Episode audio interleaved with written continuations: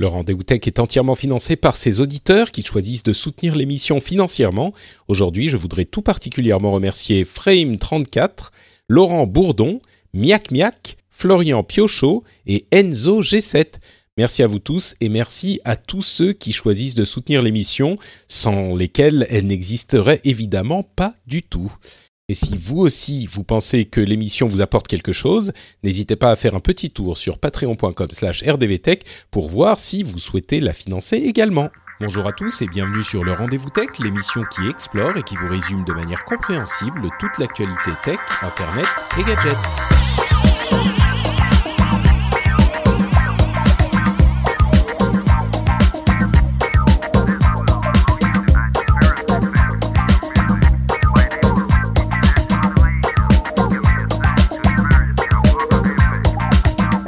Bonjour à tous et bienvenue sur le Rendez-vous Tech, l'émission où on vous résume toute l'actu tech, internet et gadgets. Toutes les semaines, on se réunit avec différents intervenants à diffé aux différentes expertises pour vous parler de ce qui s'est passé d'important, d'intéressant, euh, d'informatifiant dans la tech, euh, dans le monde de la tech.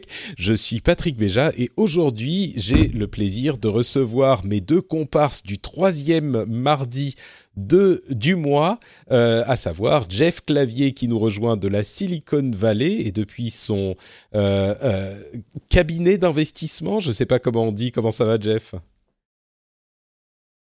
Bah écoute, ça va très bien. Pour une fois, il fait pas beau, il fait pas chaud et on a une des, un des airs les moins respirables au monde à cause de ces monstrueux feux euh, de forêt qui brûlent à 300 km de San Francisco. Donc, euh, bah, c'est très rare, mais là, c'est pas trop la joie. Mais c'est, je pensais pas que vous les, que vous en subissiez les conséquences aussi loin, parce que c'est vrai que toi, tu es euh, euh, dans la Silicon Valley et les feux, c'est plutôt, si j'ai bien compris, vers Los Angeles, donc très au sud, non? Non, non, tu as deux feux. Ah. Tu as feux à Malibu qui sont effectivement à 800 km au sud et on n'en a pas de, de, conséquences, enfin, si ce n'est euh, les images horribles que l'on voit de toutes ces maisons qui sont en train de brûler. Mais il y a le, le feu au nord, euh, dans Butte County, qui est à peu près à 100 km au, nord de Sacramento, donc euh, grosso modo 300, 250-300 km au nord de San Francisco. Et à cause, en fait, de la façon dont euh, la géographie en fait se, se, positionne et les vents qui nous ramènent tous les, euh, bah, toutes les fumées. Euh, on s'est retrouvé la semaine dernière, je crois que c'était vendredi, où San Francisco avait l'air le plus pollué de la planète. Pire que, pire que New Delhi, pire que Beijing, pire que les grandes villes de, de Chine. Mmh. Et c'était quasiment irrespirable. Quoi. D'accord. Bon, euh, on pourrait en parler pendant pendant longtemps. C'est pas le, le, sujet de l'émission, mais euh, bon, j'espère que vous prenez soin de vous et que euh, les choses sont maintenant un petit peu plus contrôlées par les autorités. Bien un peu mieux ce matin et je me suis trimballé avec mon mon molécule, donc mon mon mon purificateur d'air et mon masque pour, pour venir au bureau à San Francisco.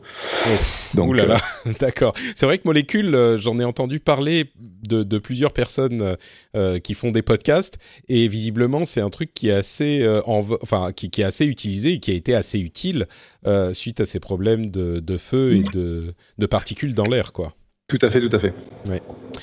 Euh, bon, tu vas nous, nous, nous parler de euh, comportement de, géants de la tech que je ne comprends pas forcément. On va faire en, fait euh, trois petites études de cas sur trois sujets euh, que j'ai réunis en un méta-sujet sur lesquels tu vas pouvoir nous éclairer parce que tu comprends euh, ce genre de, de choses-là dans la première partie de l'émission. Mais on a aussi Marion qui se joint à nous depuis Paris cette fois-ci. Comment ça va Marion? Bonjour, bah écoute, ça va, la forme tout va Toi, bien. On n'a pas, nous, on n'a pas de feu, donc euh, on va pas, on va pas se plaindre. Il fait froid, mais mais ça va. Oui, j'ai cru comprendre qu'il faisait plus froid à Paris que euh, dans ma campagne finlandaise. Donc, ah bon, euh, t'as combien toi? bon, Là, c'est retombé, on est à moins 2. Mais euh, quand, il faisait, quand il faisait 3 chez vous, il faisait 8 ici. Donc, euh, ah, j'étais oui. un petit peu fier pendant quelques jours. oula, oula, oula, qu'est-ce qui se passe? Désolé, Il y a des, il y a des klaxons il y a des klaxons juste sous mes fenêtres et je peux pas faire grand chose pour les arrêter. D'accord, d'accord. Bon, si tu peux juste. Je vais muter. D'accord, pas de problème. Euh, bon, bah maintenant que le point météo est terminé en, en access prime time euh, de l'émission, euh, on va pouvoir parler tech un petit peu. Comme je le disais, on va euh, suivre ou, ou essayer d'expliquer un petit peu les comportements de Snap, d'Uber et d'Amazon dans la première partie sur trois cas précis euh, que, que Jeff pourra nous éclairer un petit peu. On va ensuite parler dans la partie news et rumeurs de Bitcoin, de lentilles de contact de, de Google, de fonctionnalités du Pixel, euh, Pixel Phone, euh, de Sony qui quitte le 3, d'Instagram, enfin de tout plein de choses évidemment. Mais on commence avec ces trois euh, études de cas en quelque sorte sur lesquelles je vais mettre Jeff sur assis au bureau et je ne vais pas le laisser partir jusqu'à ce qu'il nous ait expliqué de manière claire ces, tous ces détails. Le premier sur lequel j'aimerais que tu nous tu nous expliques la chose, c'est cette affaire de procès lancé contre Snap, la société évidemment qui est dite euh, Snapchat, l'application à succès qui est un petit peu moins à succès maintenant que Instagram a volé toutes ses fonctionnalités, c'était l'application des Jones.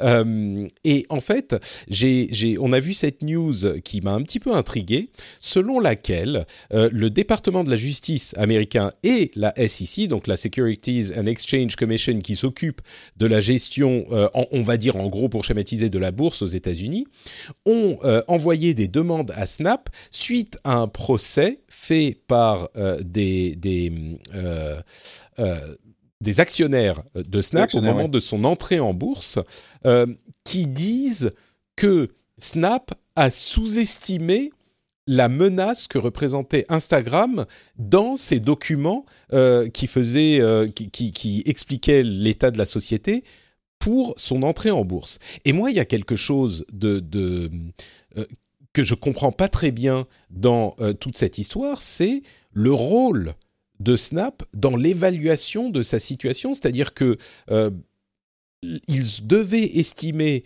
les risques que posaient les concurrents, et en l'occurrence, les actionnaires disent que Snapchat a caché le risque que représentait Instagram pour avoir une valeur boursière plus élevée euh, lors de l'entrée en bourse.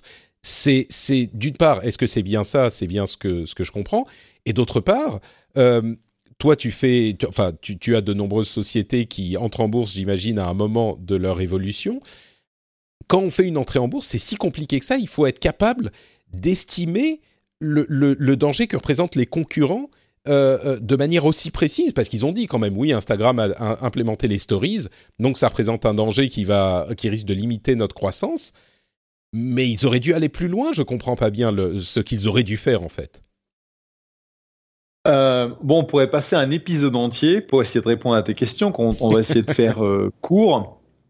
Donc, il y a, y, a, plusieurs choses que, que tu traites dans ta question et je vais essayer de les adresser. Alors, Petit 1. Euh, il faut savoir qu'aux États-Unis, euh, il y a un ensemble de boîtes d'avocats qui ne font qu'une chose, c'est de, faire des plaintes contre des boîtes publiques. Et dès qu'il y a un événement quelconque qui, euh, où tu vois que l'action tombe de 10, 15, 20%, tu peux être sûr que sous un ou deux jours, tu vas avoir une, une press release euh, d'une de, ces boîtes d'avocats disant que la société est en, sous investigation, qu'ils vont regarder s'ils vont euh, euh, déposer plainte, class action lawsuit, machin, etc. et ça se passe de façon super courante. Donc, euh, tu as l'air d'insinuer que, c'est des pratiques un petit peu euh, euh, malhonnêtes de, ces boîtes. Est-ce que c'est ce que tu dis ou est-ce que c'est moi qui interprète C'est pas c'est pas malhonnête, c'est la loi. Aux, États-Unis, n'importe qui peut attaquer n'importe n'importe qui et ne pas avoir à payer les frais de défense. donc ça veut dire qu'il y a une industrie en, entière de cabinets d'avocats qui ne font que ça. Donc c'est en gros, ils disent on va chercher un plaintif qui euh, a vu ses stocks euh, perdre ses actions, 10, 15, 20%, ses, actions 10, 15, 20%, et puis après on va essayer de trouver d'autres personnes qui euh, ont eu la même, même perte, et après ils, ils lancent ce qu'on appelle une class action lawsuit, je ne sais pas s'il il y a l'équivalent en France. Oui, depuis peu, c'est un, un, procès en réunion, je crois, un procès, en réunion, d'accord, ou un procès de groupe, et donc c'est l'idée où tu vas mettre 3 ou 4 ou 10 euh, plaintifs sur ta liste et en gros après tu vas dire parce que ces 10 personnes ont été euh, ont eu un dommage on va certifier le fait que l'ensemble des actionnaires de la boîte ont eu le même dommage. Et, ah d'accord, donc, ça, c'est à dire que c'est une industrie qui existe depuis des années. Tu, tu, pars de la base de ces quelques actionnaires qui ont eu un, un, un problème et ça touche, enfin tu, tu lances le procès euh, au bénéfice de tous les actionnaires, pas juste des au bénéfice de tous les actionnaires. Mais là, on a on, a quand même euh, le département de la justice et la SEC qui s'en mêlent. Ce sont eux qui ont envoyé les demandes d'information, les, les fameux sub. Tout à fait. C'est ça qui est le qui est un peu surprenant. Euh, c'est-à-dire que dans, sans cet aspect-là, sans que la SEC et le DOJ s'en mêlent, ce serait en fait faire du business en tant que boîte publique euh, qui euh, est euh, listé sur le Nasdaq ou sur le, le NYSE que d'avoir de façon, tu vois, un peu aléatoire, des gens qui viennent dire que t'as pas fait ton boulot et que de fait, ils vont t'attaquer. Et effectivement, quand tu vas public, tu vas soumettre un, un, document qui s'appelle le S1, c'est ton, c'est ton, comment s'appelle en France, le Bon, bah, c'est ton S1. Hein, c'est le, bon, le, document qui détaille euh, l'état de la société. Qui détaille ton business, etc. Et tu vas avoir dedans l'ensemble des risques que tu vas lister de tous les trucs qui pourraient dérailler ta boîte. Et c'est là où tu vas, parce que par définition, tu vas lister tout mais tout, mais tout, mais alors, tout ce que tu peux imaginer, parce que par définition, c'est l'ensemble des trucs les plus tordus possibles que quelqu'un pourrait, euh, avec lequel quelqu'un pourrait te, t'attaquer, que tu vas mettre dedans en disant ça peut arriver, ça peut, ça peut arriver, hmm. de manière à créer un espèce d'écran protecteur autour de la boîte en disant c'était couvert dans les risques dans le S1 et donc euh, bah regarde c'était écrit là.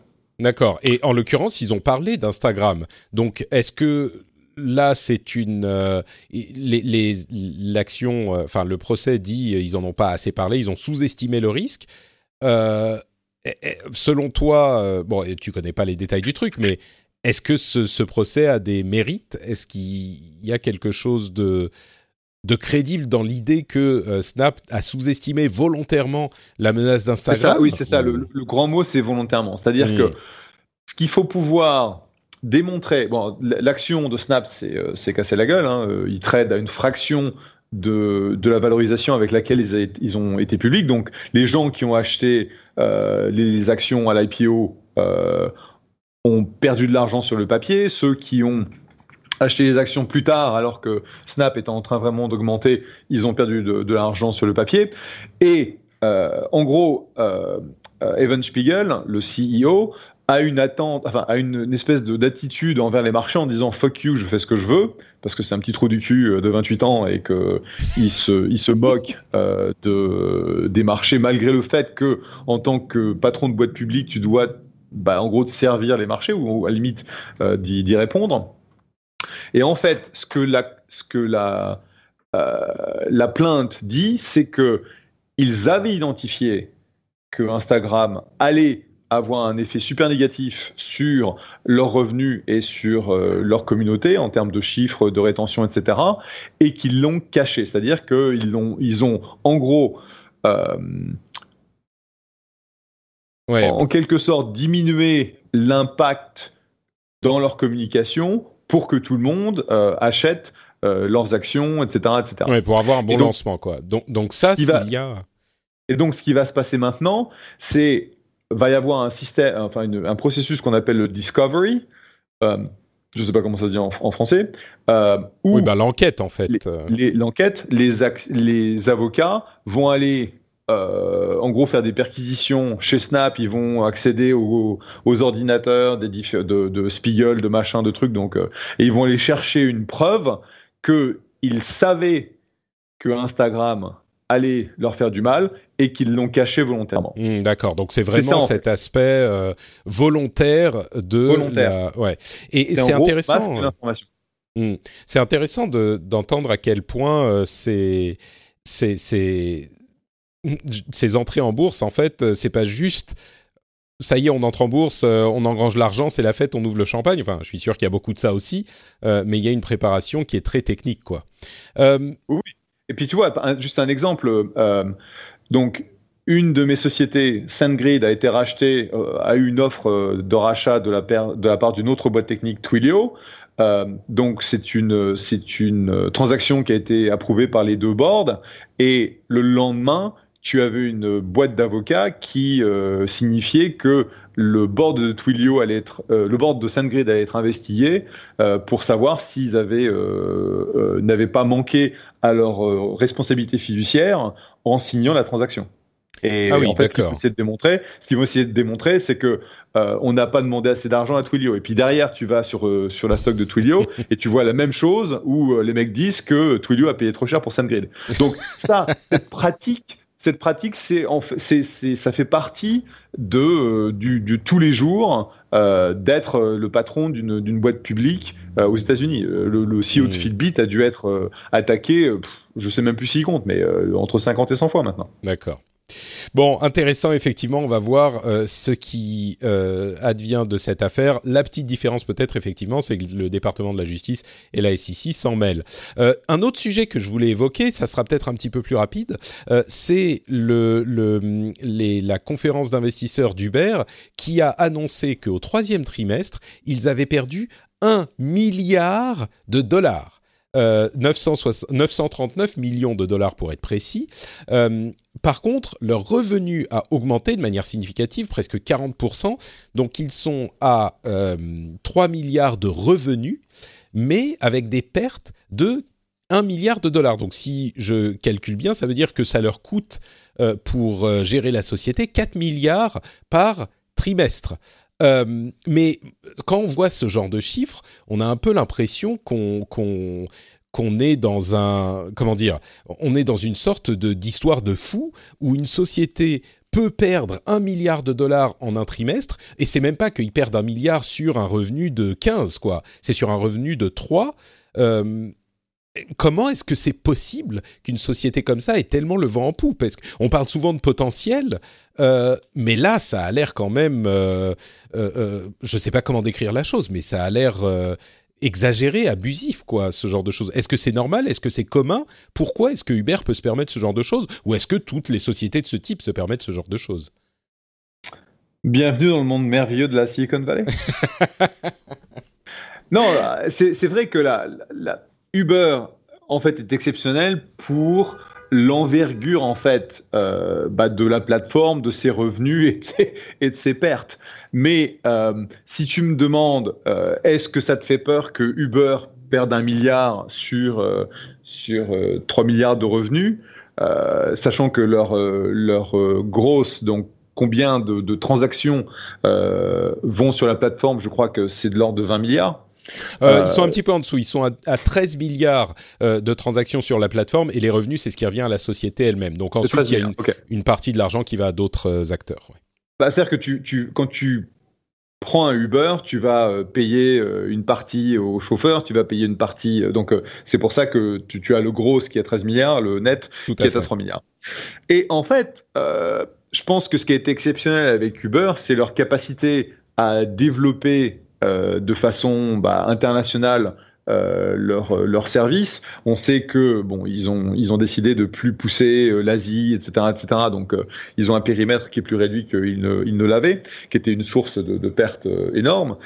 Mais ils sont en train de développer donc des projets autour des, des des voitures autonomes, ils ont la partie Uber Eats, ils, ont, ils sont en train de regarder les taxis autonomes aussi, donc les, les, les, les avions ou hélicoptères euh, qui te prendraient et qui te déposeraient plus tard, machin. Et donc, ça veut dire qu'ils vont dépenser énormément d'argent en acquisition de, de, clients, ils vont dépenser énormément d'argent en nouvelles technologies, ils sont en train de, bah, d'embaucher euh, à tour de bras, ils sont en train de prendre des locaux. Donc c'est une boîte qui est en croissance euh, très très forte.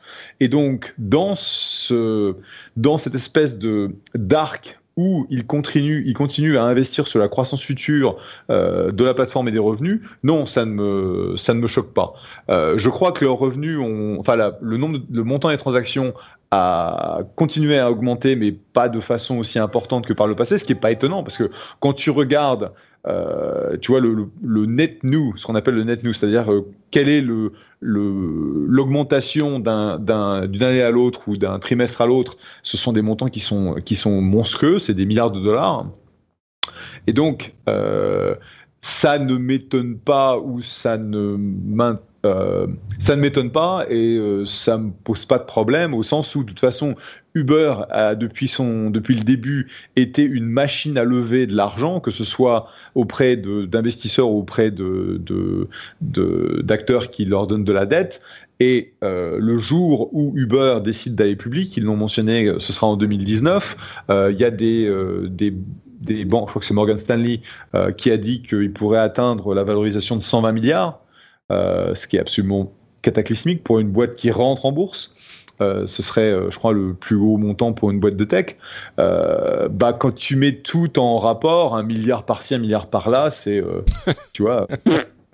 un milliard par-ci, un milliard par-là. Je, sais, je sais que ça paraît, ça paraît étonnant, mais c'est vrai que c'est qu'un milliard, quoi. Ouais. D'accord. Euh, intéressant effectivement de voir euh, le, le, regard que portent euh, les gens qui naviguent dans, dans ce genre d'univers euh, sur ces chiffres-là. C'est vrai que vu d'ici, c'est pas tout à fait la même. Un milliard, bon. dernier sujet sur lequel je voulais avoir ton regard, c'est cette histoire de d'Amazon qui a négocié la création de son deuxième QG euh, pendant des mois, pour ceux qui suivent euh, cette histoire, c'était une sorte de roman. Euh, pendant des mois, ils ont dit qu'ils voulaient un deuxième QG quelque part, et ils sont allés faire le tour de plusieurs villes et plusieurs États aux États-Unis. on parle d'un QG américain évidemment, et, et, ils ont, ils sont allés demander alors vous, vous nous faites quelles conditions, vous, vous nous faites quelles conditions, etc. Pour au final rester sur des, des, euh, bureaux qu'ils avaient déjà euh, dans la zone de New York. Et ils ont alors il y a New York et si je ne m'abuse euh, enfin il y a deux en fait mini extensions ou plutôt grandes extensions de bureaux qui existent déjà plutôt que la construction d'un grand nouveau QG et là on a un peu l'impression que qu'Amazon a berner tout le monde parce que évidemment euh, il y avait de nombreuses euh, villes et de nombreux États qui leur déroulaient le tapis rouge, qui leur euh, proposaient des avantages en taxes, en, en, avance, en machin, en tout ce que vous voulez, pour amener les bureaux et amener le développement économique que ça implique. Et Amazon a dit finalement non non non, on va rester dans le Queens et dans je sais plus quoi, et on va agrandir les bureaux qu'on a déjà et ils ont du même coup récupéré 1,5 milliard de euh, d'avantages en taxes, en machin, en trucs sur 10 ans hein, quand même. Euh, c'est pas 1,5 milliard dans la poche en un an, mais c'est des avantages sur 10 ans.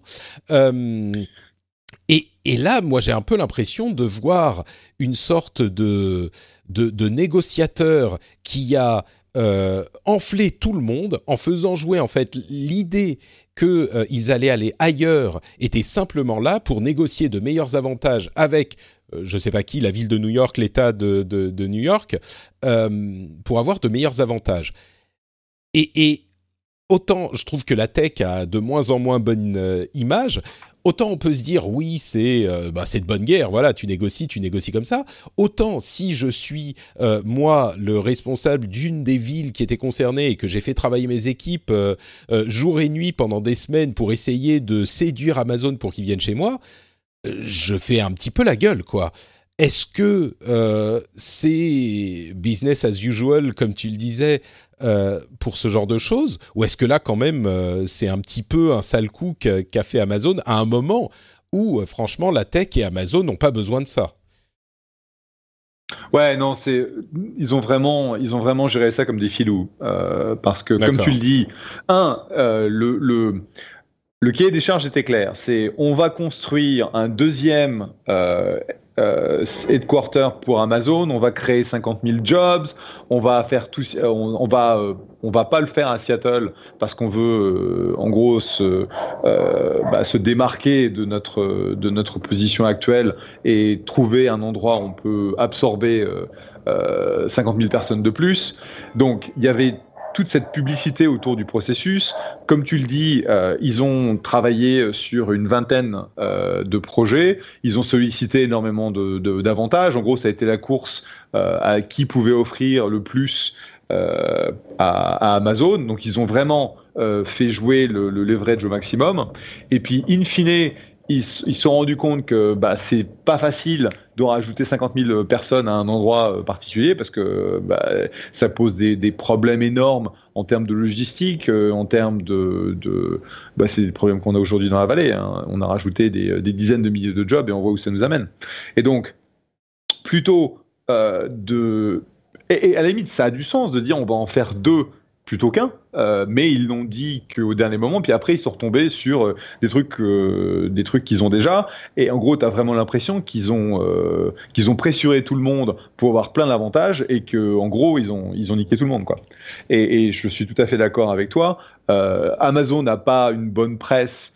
pour leurs pratiques, c'est des presses citrons, si bien connu que les gens dans les, qui travaillent dans les euh, les warehouses, euh, les, euh, les entrepôts, les entrepôts ont une vie extrêmement dure et tu as l'impression qu'en fait le presse citron ils l'ont appliqué à ce processus aussi et franchement c'est du grand n'importe quoi. Et le fait qu'ils récupèrent tous ces milliards de, de taxes benefits parce qu'ils vont créer des jobs là où ils avaient déjà créé des jobs, c'est vraiment c'est vraiment n'importe quoi. Donc ouais, donc là sur ce coup-là, l'impression que j'ai est j'imagine, est répercuté euh, chez les, même dans le monde de la tech, c'est que au, minimum, tu regardes Amazon et tu dis, ouais non, là vous avez abusé quoi. Surtout dans le contexte actuel. Bon, intéressant tout ça. Merci bien pour ton avis euh, sur tous ces sujets, Jeff. Euh, ton, éclairage est toujours précieux. Euh, on va faire une petite pause pour parler un petit peu de Patreon avant de passer à la, partie news et rumeurs. Je crois qu'on va tenir dans une heure cette fois-ci. C'est pas arrivé depuis 1952, mais on va voir. Ne, vendons pas la peau de l'ours. on a encore plein d'avis à avoir et, notamment de Marion, dont on n'a pas entendu euh, la voix jusqu'à maintenant, j'espère bien que on va l'entendre un petit peu plus après. Euh, mais donc, qu'est-ce que je disais? Le, Patreon, oui, Patreon. Alors aujourd'hui, c'est euh, la journée merci, merci patron thanks, euh, euh, ah j'ai oublié le, le, nom du, euh, du hashtag, c'est Thank you patrons, et c'est l'occasion justement de, de, des créateurs qui réussissent à vivre de leur travail sur Patreon euh, pour de, de, remercier leur, euh, leur soutien, les personnes qui choisissent de le, les soutenir, et c'est un truc que je fais tout le temps et qui euh, que je ne me lasse pas de faire parce que c'est vrai que quand je me suis lancé, je ne savais pas du tout ce que ça allait donner, où ça allait mener cette histoire de de financement participatif. Et, grâce à vous, ça fait quatre ans que c'est mon métier. Et, c'est un métier qui me permet d'avoir, enfin, grâce à Patreon, ça me permet d'avoir une stabilité dont je n'aurais pas pu rêver autrement. Euh, c'est une stabilité, c'est une sérénité qui me permet de me concentrer sur mon travail euh, plutôt que sur, euh, sur d'autres choses, comme le fait d'aller séduire des annonceurs comme Amazon le fait avec, avec les différentes villes où ils veulent mettre leur QG. sauf qu'avec moi, c'est vous qui avez tout le contrôle. Et j'aimerais lire deux témoignages, celui de Cédric qui dit pourquoi est-ce que je, j'ai donné une contribution, je donne une contribution. Parmi les raisons, il y a la qualité de ton travail sans discontinuité depuis 2007 que j'écoute le podcast. C'est devenu un métier, raison de plus de participer à cette autonomie, la facilité de faire euh, que le passage sous Patreon a permis par rapport aux précédents essais. On avait fait des essais avec des cagnottes, des t-shirts, machin, ça n'avait pas bien marché. La communication franche euh, sur toute l'animation autour du podcast euh, et encore merci Patrick pour ce travail. Merci à toi Cédric. Prosin Motion nous dit la principale question euh, qui m'est venue, et ça c'est une question intéressante. Il se dit pourquoi pas et surtout pourquoi pas déjà fait? Pourquoi il ne l'a pas déjà fait? Et en fait, il s'est rendu compte que ça faisait quatre ans qu'il écoutait l'émission et que euh, je résumais bien l'actu, etc. Et donc, euh, c'était vraiment la raison, c'était pourquoi ne pas donner? Alors, évidemment, une raison. Excuse-moi, Jeff, on entend beaucoup la circulation de, de ton côté. Excuse-moi. euh, il se posait la question pourquoi ne pas l'avoir déjà fait? Évidemment, une, une des raisons, c'est bah, si vous n'avez pas de quoi, évidemment, il n'y a aucun souci. Vous le savez, si vous êtes, euh, si vous n'avez pas euh, euh, quelques dollars à mettre dans l'émission chaque mois, bah, il n'y a pas de souci. Vous, vous, il n'y a aucune obligation. Mais euh, si vous appréciez l'émission et puis que peut-être euh, vous avez un petit peu de sous de côté que vous pourriez réattribuer, eh bien, je serais très heureux euh, de les recevoir. ça serait un honneur pour moi de recevoir votre argent si vous appréciez l'émission. Donc, merci à tous ceux qui le font. Merci à Cédric, à Prosin Motion et à tous les autres. Et thank you patrons. C'est vraiment un comment dire un truc que je n'imaginais pas possible au moment où j'ai commencé à faire des podcasts euh, euh, dans ma chambre, dans mon petit studio, il y a euh, plus de dix ans maintenant, et c'est grâce à vous que c'est possible, donc un immense merci. Continuons avec les news et les rumeurs. le Bitcoin, vous vous souvenez, il était à presque 20 000 dollars il y a un an, en décembre 2000, 2017. Savez-vous à combien il est aujourd'hui? Je vous pose la question, je vous laisse penser une seconde. 5000. Il vient de passer sous la barre des 5000 dollars. Euh, du coup, Marion, euh, toi qui avais acheté euh, pour 250 000 dollars de Bitcoin, tu te retrouves un peu embarrassé, n'est-ce pas? Ah bah oui, tout à fait. Euh, non. non, mais je connais pas mal de, personnes qui avaient misé sur les crypto-monnaies, euh, pas que les, les bitcoins, mais les crypto-monnaies de manière générale. Euh, et c'est vrai que à l'époque où ça fluctuait beaucoup, ils avaient tendance à jeter un œil un peu trop souvent dessus. Mais justement, ouais, là, c'est. Je me demande ce qu'ils penseraient justement aujourd'hui. Mais ce qui, ce qui est terrible, c'est qu'il y a un an, quand ils étaient à 20 000, on se demandait jusqu'où ça allait aller. Euh, on se disait peut-être qu'à ce moment, c'était encore le moment d'investir. Euh, je crois que, que Jeff n'était pas hyper euh, séduit par la, la, les mirages des bitcoins. Euh, ah non, j'ai non. J'ai toujours été un Bitcoin euh, ou un crypto, euh, crypto sceptique, ouais. sceptique hein. parce que bah même si fondamentalement le concept est super intéressant, le fait qu'il y avait une valeur qui n'arrêtait pas d'augmenter sans aucune raison. Euh, je veux dire, euh, à la fin, c'est euh, if it's too good to be true. Et donc si, si c'est si ça si c'est trop beau, si c'est trop beau pour être vrai, c'est qu'il y a un truc. Pour être vrai, c'est que ça l'est. Et donc, je sais pas, il y a une valeur à Bitcoin ou à Ethereum, etc. je crois que la technologie blockchain éventuellement un jour deviendra euh, utile et intéressante, mais de là à ce que, euh, avec la spéculation qui, qui y a eu, où en fait euh, bah, le marché est manipulé par, par des gens, surtout en, en, Corée, en Chine, etc., et donc tous les pauvres Pékins qui ont investi euh, dans le Bitcoin, quand je suis le Bitcoin à 20 000, 20 dollars, ils verront jamais, euh, ils verront jamais leur argent. Et, euh, et, malheureusement, vu la, vu le fait que le système est complètement non transparent, t'as aucune idée de qui fait quoi, c'est pas régulé, t'as aucun moyen de, de, te retourner contre quiconque. Et, et puis voilà quoi. Donc Ouais, c'est intéressant de mettre ça en parallèle avec l'histoire sur Snap justement au, début de l'émission, où euh, effectivement c'est très régulé contrairement à ce qu'on peut penser, ou l'image de Far West qu'on peut avoir euh, sur toutes ces histoires, peut-être même euh, vue de d'Europe et de Paris. Euh, et là, c'est effectivement, pour le coup, si on veut le Far West, les crypto-monnaies, c'est un peu ça. Mais c'est marrant parce que l'une des raisons de la chute euh, de la valeur du Bitcoin est aussi euh, la, la, perspective de régulation par les gouvernements. Donc ça veut bien dire ce que ça veut dire, quoi, en, en quelque sorte. Euh, mm. Alphabet a annoncé qu'ils avaient abandonné le projet de euh, lentilles de contact qui captent la quantité de glucose pour aider les personnes souffrant de diabète. Euh, c'était un petit peu là aussi, on parle de chimère, euh, c'était un petit peu une chimère euh, qui avait un potentiel énorme. mais ils se sont rendus compte en fait que tout simplement le, la quantité de sucre dans les, larmes, qui étaient donc ce que mesuraient ces lentilles de contact, n'était pas fiable et, donc, euh, c'est alors je dis Google, mais c'est Alphabet, euh, la société Verily qui s'occupe des, des, avancées scientifiques dans le domaine de la santé. Euh, c'est, je ne suis pas sûr de savoir quoi penser de cette histoire. C'est à la fois Enfin, d'un côté, mon, petit diable qui est sur une épaule me dit ah, ah tu vois comme ils sont ils sont bien foutus de la gueule de tout le monde. évidemment que c'était n'importe quoi, on le savait depuis le début. Et de l'autre côté, il y a mon petit ange qui dit non, mais enfin, des gens qui reconnaissent que leur produit euh, n'est pas viable, ils ont tenté, mais là, ils, euh, ils font les choses honnêtement, quoi. Et ils disent, euh, bah non, ça marche pas, on a essayé, ça marche pas, donc on abandonne. Je ne sais pas s'il si y a une version qui est forcément plus vraie que l'autre, mais moi, c'est ce que ça m'inspire.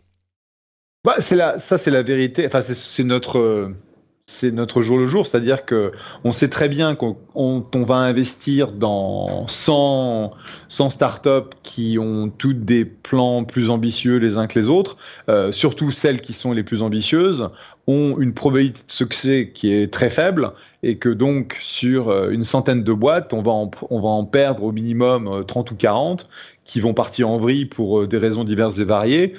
Mais in fine, on a besoin de croire sur le potentiel. Tu vois, quand j'ai investi dans Molécule il y a trois ans, euh, c'était pas évident. Hein, que ah, la technologie allait fonctionner, que oui, c'est, tu parles, on parle de molécules, mais enfin c'était moi qui euh, qui ai été le, lead de leur tour de euh, de, de, seed, euh, et, et c'était un pari sur sur des fondateurs et sur malheureusement un besoin de la planète lié à la pollution qui qui ne fait que s'aggraver.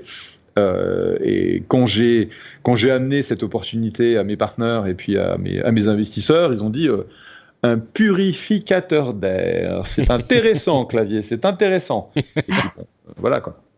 D'accord. Et alors, tu disais, tu parlais de 30 ou 40 sociétés. Il y en a combien qui se plantent? Euh, Rappelle-nous ce chiffre que tu évoques souvent, mais bah, sur tu investis sur 100, tu en as une 30 à 40 qui partent en vrille complètement, euh, qui, qui, qui, ne, qui, ne, font rien, qui se, qui se plantent, qui, euh, hmm. euh, leur, en gros, leur, leur business ne fonctionne pas, la technologie ne fonctionne pas, la science ne fonctionne pas. tu en as une trentaine qui vont faire tu vois, une petite sortie, on va peut-être réussir à récupérer un peu d'argent, mais en gros, on s'en fout. Et c'est le, c'est les derniers 30% où tu vas effectivement avoir une, une, belle sortie qui va te générer la performance pour ton portefeuille. Et, et quand tu regardes bien, de toute façon, c'est euh, euh, les tu vois, les 10 boîtes de ton portefeuille qui font le plus de performance, qui vont te générer tellement de retours que c'est les seuls qui, euh, qui sont importants. Tu vois, par exemple, dans notre, dans notre fonds, euh, notre fonds 2, on avait euh, Fitbit, euh, SandGrid et Eventbrite qui ont toutes été sur les marchés publics. Et donc, on a fait tellement de retours sur ces trois-là que bah, c'est pas, que le reste n'a pas d'importance, mais en gros, ça n'a pas d'importance. D'accord. Euh, effectivement, il faudrait qu'on fasse un, épisode spécial sur ces sujets. on en reparlera. Il y, aurait une discussion à avoir spécifiquement là-dessus. Google Pixel, vous connaissez ces téléphones? Eh bien, ils ont été mis à jour avec euh, la technologie, comment s'appelle, Night Sight, euh, qui utilise le machine learning et la captation de multiples images pour transformer une image euh, sombre, prise de nuit, avec quasiment pas de lumière, en image de jour, ou pas de jour, mais enfin assez bien éclairée et il faut avouer que c'est hyper impressionnant comme euh, technologie. Et elle a été euh, donc c'est une technologie entièrement logicielle qui a été euh, incluse dans les tout premiers pixels, en plus des pixels 2 et 3. là, pour le coup, je me retourne enfin vers Marion.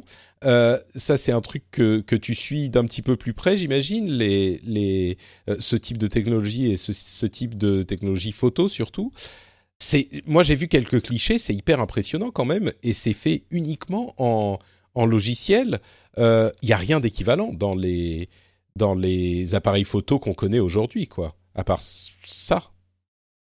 Euh, non, c'est vrai que c'est vraiment très impressionnant euh, les, performances du, Pixel 3 là. on, l'a testé un, petit peu sur la chaîne.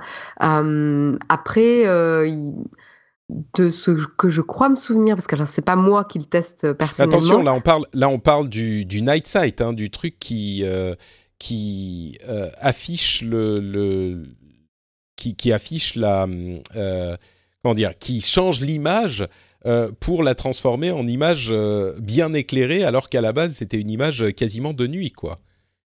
Oui oui tout à fait. Ouais. Mais ça, ça vient d'être ajouté au pixel, hein. c'est pas le pixel tel qu'il était à l'origine. C'est pour ça que j'en oui, parle. Non, mais c'est une fonctionnalité qui était présente sur le dernier Pixel.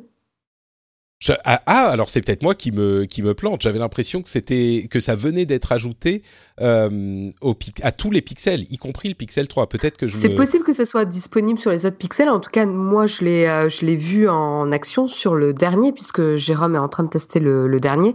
Je peux pas savoir si en effet c'est dispo sur les autres. C'est possible puisque c'est une mise à jour euh, logicielle. Donc. Ouais ouais. Bah, je croyais que c'était je croyais que c'était tout nouveau, que c'était arrivé il y a deux jours, mais je me trompe peut-être. Ah d'accord, euh, je pense pas, il me semble pas. Peut-être pour les autres téléphones, mais en tout cas, moi j'ai vu en effet et j'avais, on a déjà testé un petit peu l'effet euh, et c'est assez impressionnant, vraiment. La qualité est, assez bluffante. Après, euh, c'est vraiment, enfin, c'est là où on se pose la question où c'est quoi l'intérêt d'essayer de prendre une photo dans le noir? Parce que quand tu vois les, les clichés, c'est ça. Hein. C'est vraiment essayer de prendre des photos dans le noir. Et il y a quand même un effet de, de, de, bouillie pixel. Là, on le voit pas trop sur les clichés. Euh, enfin, ça dépend lesquels. Hein. Tu, hmm. tu, vois les portraits, certains portraits, il y a quand même une vraie bouillie de pixels derrière. Et tu demandes vraiment euh, l'intérêt. quoi. C'est vraiment pour, euh, pour prendre des, des, photos dans des conditions juste impossibles. quoi. Ouais, je, je trouve pas ça très intéressant moi personnellement parce que c'est pas ce que je recherche euh, dans la prise photo, mais euh, mais c'est au lieu de, de voilà d'apprendre un petit peu les contraintes de la photo et, euh, et, et non mais de, de, de comprendre l'intérêt aussi et l'importance de la lumière dans la qualité d'un cliché en fait, euh, on va essayer de recoller les morceaux. Donc c'est un petit peu, voilà. Ouais, je comprends ce que tu veux dire. C'est vrai que c'est un truc un petit peu artificiel. Je crois que pour des puristes de la photo comme vous, vous l'êtes euh, sur Nowtech, euh, ça vous paraît hyper gadget. Moi, je crois que pour les gens entre guillemets normaux, pour reprendre la formulation de certains, tu vois, pour les gens qui sont pas des des, élites de, de la photo, c'est pour prendre des photos, je sais pas, en boîte ou dans la nuit quand tu es en train de marcher avec des amis et ça rend quelque chose. Enfin, c'est là on en parle, mais peut-être que les gens s'en rendent pas bien compte. Essayez d'aller chercher des, clichés euh, et des tests de ce mode sur YouTube ou sur le web. Euh, c'est hyper impressionnant la manière dont ça capte de la lumière en prenant. C'est un petit peu du, HDR, mais euh, puissance 10, quoi. Il prend, euh, je sais plus combien, 10, 15, 10, 15 photos et il réunit les informations de toutes ces photos en compensant euh, pour les petits mouvements de, de la main. Et c'est vrai qu'il fait un truc artificiel, mais c'est un truc que qu'on ne pouvait pas avoir jusqu'à maintenant avec quasiment aucun appareil, quoi. Donc c'est sûr que là, où je suis d'accord avec toi, c'est euh, en effet pour tout ce qui est photos de soirée, euh, photos entre amis, enfin vraiment les souvenirs quoi. Euh, ça va être super parce qu'en effet on va pouvoir enfin avoir des clichés pour se rappeler les, les, soirées en boîte ou mal éclairées, etc. C'est pas une fonctionnalité qui est là pour les personnes qui aiment prendre des photos. Clairement. C'est vrai. Ouais. C'est hmm. juste pour se souvenir d'un moment et en effet en même temps c'est un des premiers usages de la photo aussi. Hein. C'est pour se remémorer un moment passé avec des bah, personnes. Ça, Donc, euh, donc, ça sera utilisé et, c'est intéressant quand même que, Google euh, travaille dessus. Mais, euh, mais c'est voilà, c'est pas. c'est pas pour faire des belles photos, quoi. Exactement. Hmm. Faut pas faut pas confondre en fait les deux usages. Euh, et donc, c'est intégré effectivement au Pixel jusqu'au premier du nom. Et, une rumeur euh, dit que Google travaillerait sur un Pixel 3 Lite, donc une version un petit peu moins chère euh, du Pixel 3. À voir si cette rumeur sera confirmée. Et tant qu'on parle de, production de téléphone, il y a de plus en plus de sources qui semblent indiquer que iPhone a réduit le nombre de commandes pour la fin d'année de son iPhone XR. Donc, il semblerait que l'iPhone euh, euh, moins cher entre guillemets hein, pour un iPhone euh, qui était censé se vendre comme des petits pains parce qu'il a et tout le monde l'a dit et moi y compris nous aussi parce que c'était quasiment toutes les fonctionnalités de l'iPhone 10s mais pour 200 ou 300 dollars de moins. Et c'était vraiment l'écran qui, qui changeait et c'était quand même un écran de très bonne qualité euh, et ben il semblerait qu'ils se vendent. Alors, il s'en vend quand même beaucoup, mais il s'en vend moins que ce qu'estimait euh, pouvoir vendre Apple. Donc, euh, il réajuste la production. C'est c'est intéressant parce que c'est encore une fois les prédictions étaient qu'il allait qu'il allait se vendre comme des petits pains. Il semblerait que pour 2 ou 300 dollars de plus, les gens préfèrent acheter peut-être, hein, à voir quand ils parleront des chiffres, encore que Apple va plus parler des chiffres de, vente d'iPhone comme on l'expliquait la, dernière fois, euh, mais il semblerait que les gens préfèrent euh, mettre 200 ou 300 dollars de plus pour avoir un iPhone 10S, euh, ce qui finalement, quand on est déjà à 800 dollars ou 800 euros, on se dit, bon, bah, je vais en mettre 200 de plus et avoir le, vrai, quoi. Intéressant. C'est marrant parce que ça rappelle un petit peu les, les conclusions entre l'iPhone 8 et l'iPhone 10. Ouais, ouais, ouais tout à fait. Ouais. Mm. Jeff, vas-y. Ouais, le truc, c'est un, euh, les, un iPhone, c'est un produit de luxe. Tu veux te faire plaisir quand tu l'achètes.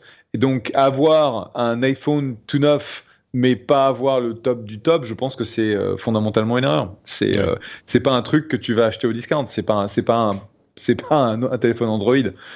Oups. mais non, mais c'est pas un truc ça m'étonne pas du tout. Ce que je dirais sur sur euh, cette comparaison un petit peu trollesque euh, que tu fais, je dirais que sur l'iPhone, si tu veux celui, si tu veux un, iPhone moins cher, tu vas prendre un iPhone euh, de l'année dernière ou d'il y a deux ans. Alors que si tu veux celui de cette année, bah tu vas pas prendre celui de cette année qui est un petit peu celui au rabais quoi. Donc il y a un petit peu de ça aussi effectivement, Jeff. Je crois que je crois que t'as pas tort. Les gens qui veulent des iPhones, ils veulent l'iPhone super super iPhone quoi. Donc il y a peut-être. Et puis si jamais tu n'as pas besoin d'une upgrade, tu vas pas l'acheter. Donc c'est le, le, truc qui, en fait, ils n'ont pas différencié suffisamment à mon avis. Il, leur faudrait vraiment un truc entrée de gamme beaucoup moins cher parce que quand tu vois en fait le prix du truc, euh, si tu peux payer 700, tu peux payer 1000 euh, mm. ou, ou, pas, tu vois. Ouais, ouais, ouais, tout à fait.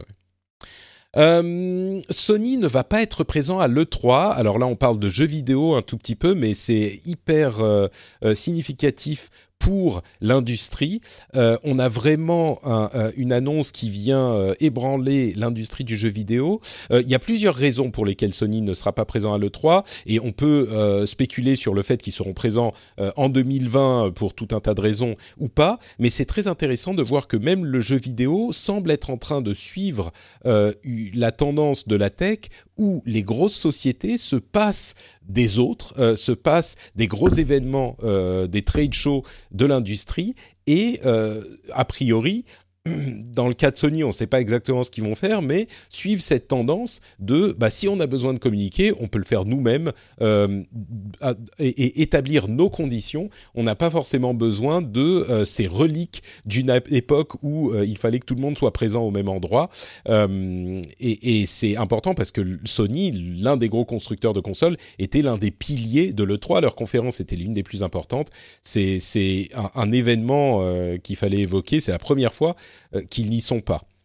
Euh, on en parle beaucoup plus dans le rendez-vous jeu, donc si ces sujets vous intéressent, n'hésitez pas à aller écouter le rendez-vous jeu. Euh, quoi d'autre, quoi d'autre? Instagram est en train de publier son dashboard, donc euh, qui euh, donne aux utilisateurs des informations sur le temps qu'ils ont passé dans l'app euh, et des outils de limitation, etc. Ça me donne l'occasion de vous demander est-ce que vous avez utilisé les outils de, limitation et de contrôle qui, ont été implémentés dans les iPhones et les Android ces derniers mois? Ou est-ce que vous en foutez Vous utilisez quand même votre téléphone au maximum?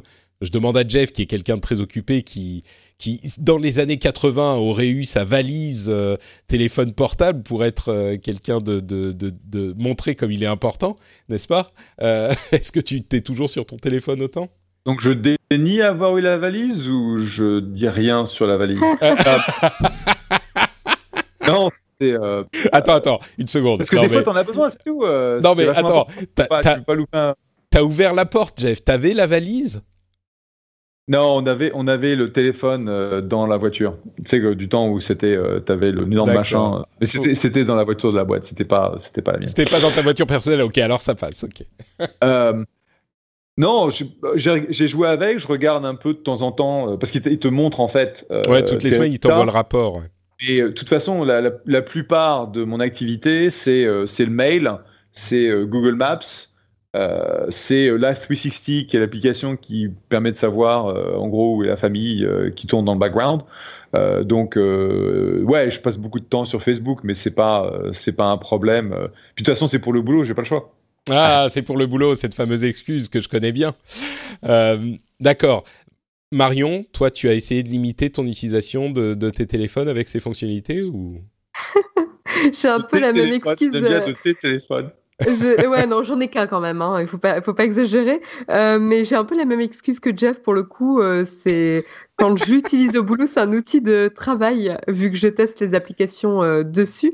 Euh, mais en fait, je, là, je viens d'ouvrir pour la première fois le rapport d'activité, donc c'est pour te dire euh, combien je l'utilise. Et en fait, c'est tout à fait raisonnable. Hein, activation 35 par jour, je trouve pas ça déraisonnable. Ça va, Une fois, par heure. Donc tu vois. il y a 35 heures dans la journée, c'est vrai que tu travailles beaucoup. En moyenne, c'est en moyenne. mais, mais voilà, tu vois, c'est raisonnable. Hein, je, je suis tout à fait modéré. Bon, moi, je l'utilise pas du tout, en fait. Je me suis rendu compte que je le regarde, le rapport, et puis c'est tout. Jeff, je sais que tu dois y aller. Euh, merci beaucoup de ta participation.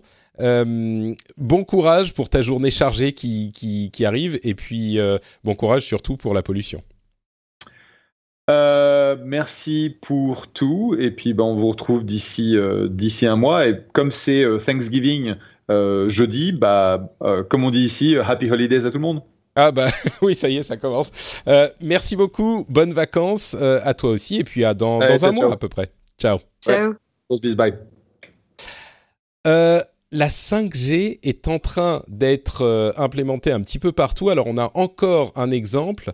la société II en Angleterre est en train de l'implémenter dans les parties les plus busy, les plus occupées les plus passantes euh, des grandes villes. Euh, alors on parle de Londres, Cardiff, euh, Edinburgh, Édimbourg, je parle anglais, etc., etc. c'est intéressant de voir la manière dont la 5G est implémentée au début. C'est vraiment dans les centres des villes, dans les endroits les plus occupés. Pourquoi? Pour décharger les réseaux 4G.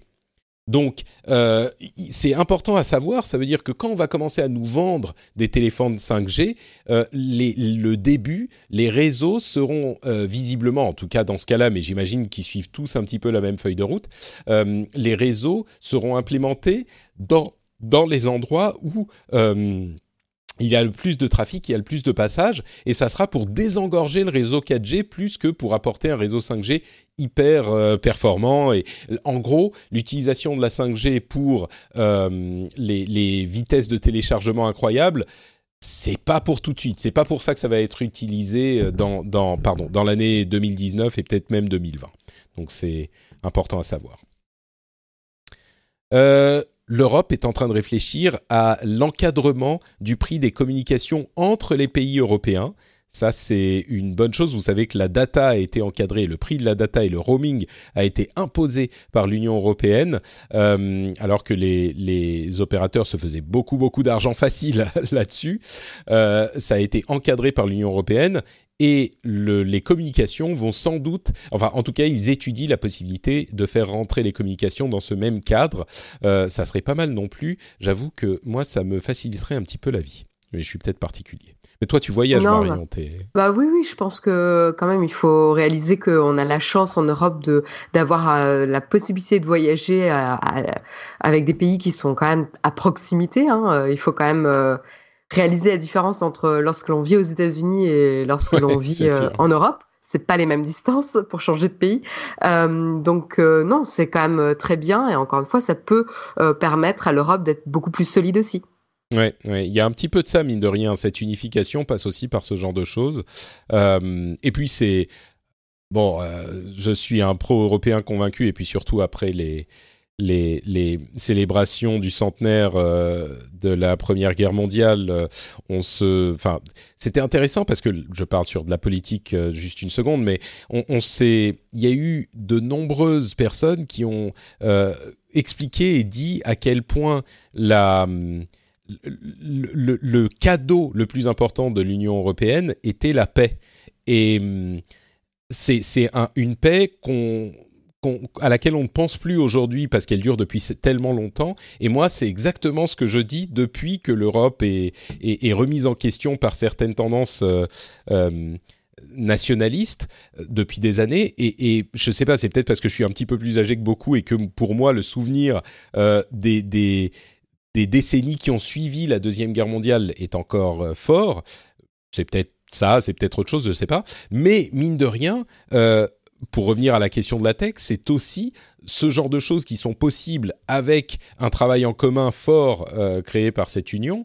Et, ça permet de, euh, faciliter les choses entre les pays et la coopération est importante à ces niveaux aussi. Donc, euh, bref, la data, c'est cool. Et les communications entre pays européens et le roaming, c'est bien aussi.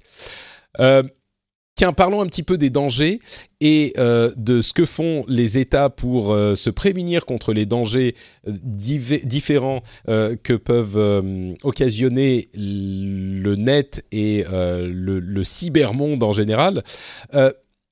la France a là encore implémenté une directive européenne qui s'appelle attends que la NIS, c'est ça, euh, la Network and Information System Security, c'est-à-dire qu'il y a une directive européenne qui disait qu'il faut euh, identifier les opérateurs essentiels, les opérateurs de services essentiels dans chaque pays et euh, imposer des mesures de sécurité importantes pour s'assurer qu'ils euh, continuent à opérer, qu'ils sont plus difficiles à hacker ou impossibles à hacker et que les services euh, essentiels sont protégés des attaques. Alors, c'est marrant parce qu'on parle de ces choses-là depuis tellement longtemps, genre ah euh, tel type de, je sais pas, les centrales hydrauliques ne sont pas bien protégées, elles tournent sous Windows 95 et c'est impossible à changer parce qu'il y a tous ces systèmes.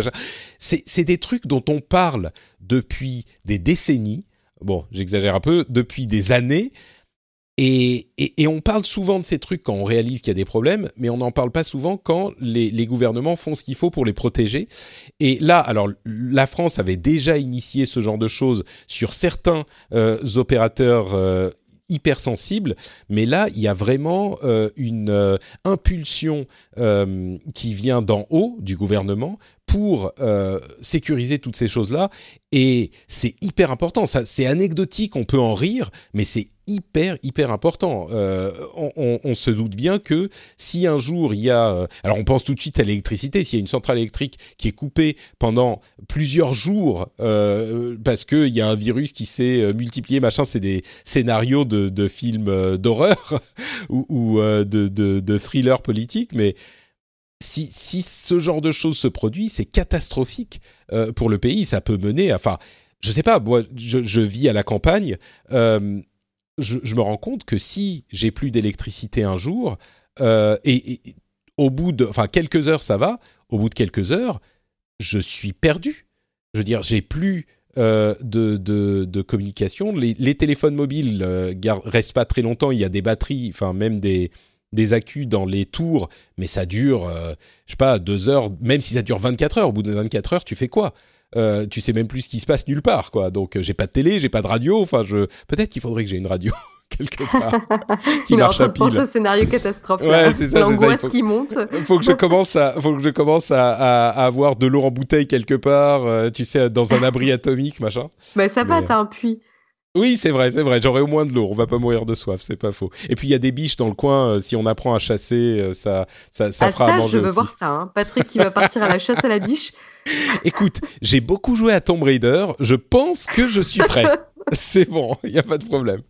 Mais bon, bref, on rigole, mais euh, ce genre d'initiative aussi, c'est quelque chose d'hyper important, je trouve. Oui, je pense que c'est une bonne, encore une fois, c'est bien de communiquer euh, autour de ça. Euh, donc, euh, c'est ce qu'ils disent, plus de 200 opérateurs publics ou privés, hein, quand même, dont les activités ont été justement cataloguées comme, enfin, labellisées comme indispensables au bon fonctionnement et à la survie de la nation. Ça donne le ton quand même. et d'ailleurs, c'est intéressant parce que justement, ils veulent garder cette liste confidentielle pour des questions de sécurité nationale. Mais du coup, on, on peut spéculer justement sur euh, quels sont les, les besoins euh, primaires euh, de, de, de, la nation et dans quel ordre de priorité on a les différents services qui peuvent, qui peuvent tomber. Donc tu disais bah, notamment l'électricité, la communication, parce que alors si le gouvernement ou la, la nation n'est plus capable de communiquer, ça peut aussi créer des, des, des, vrais mouvements de panique, de, de voilà, d'émeutes, etc. Donc c'est assez intéressant justement de voir que des mesures sont prises pour euh, protéger euh, ces, services indispensables.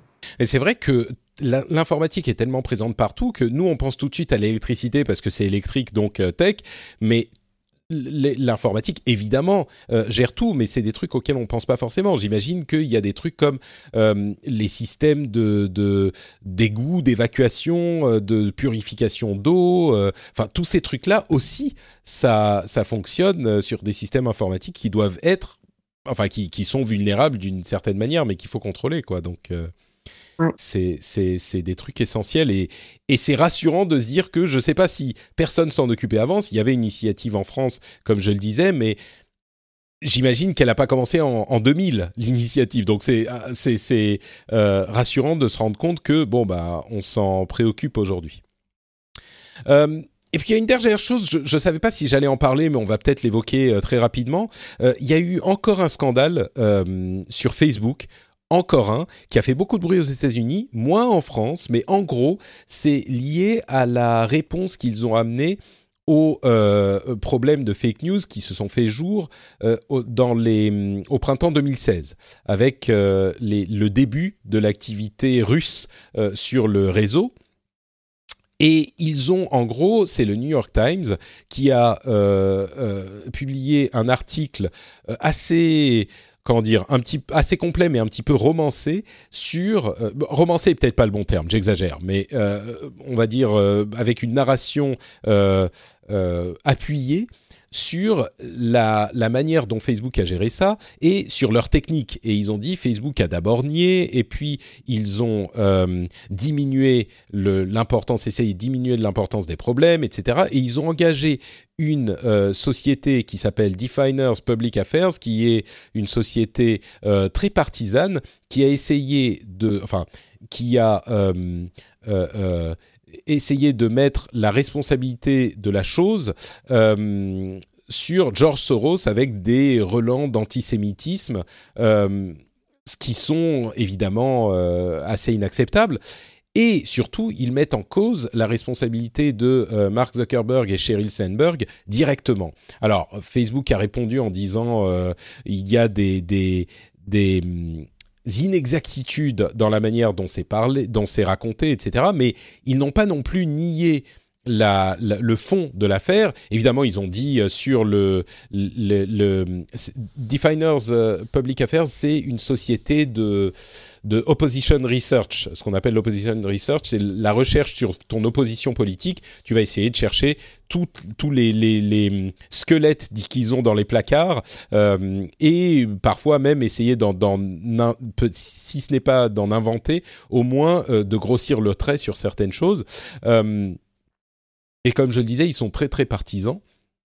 Et euh, donc euh, Zuckerberg a dit euh, ah oui mais non mais une fois qu'on s'en est rendu compte on les a renvoyés tout de suite c'est pas ce genre de pratique qu'on fait mais en même temps il a envoyé un message à toute la la, la société en disant ne vous avisez pas d'aller parler au New York Times ou aux journalistes nous on n'a pas besoin de ce genre de choses on gère les choses nous-mêmes etc enfin c'est une histoire de plus qui vient entacher la réputation de Facebook et même si certains diront ah mais Facebook on leur fait plus confiance depuis longtemps, parmi ceux qui faisaient encore confiance à Facebook dans le sens euh, au moins ils essayent, euh, il y en a beaucoup qui se disent non mais là c'est plus possible, euh, il y, a trop de de, de, je, ne veux pas dire de preuves, mais il y a trop d'éléments qui laissent penser que même si sur certaines choses ils essayent, ils font pas les choses assez bien tout court. Ils, font pas les choses bien.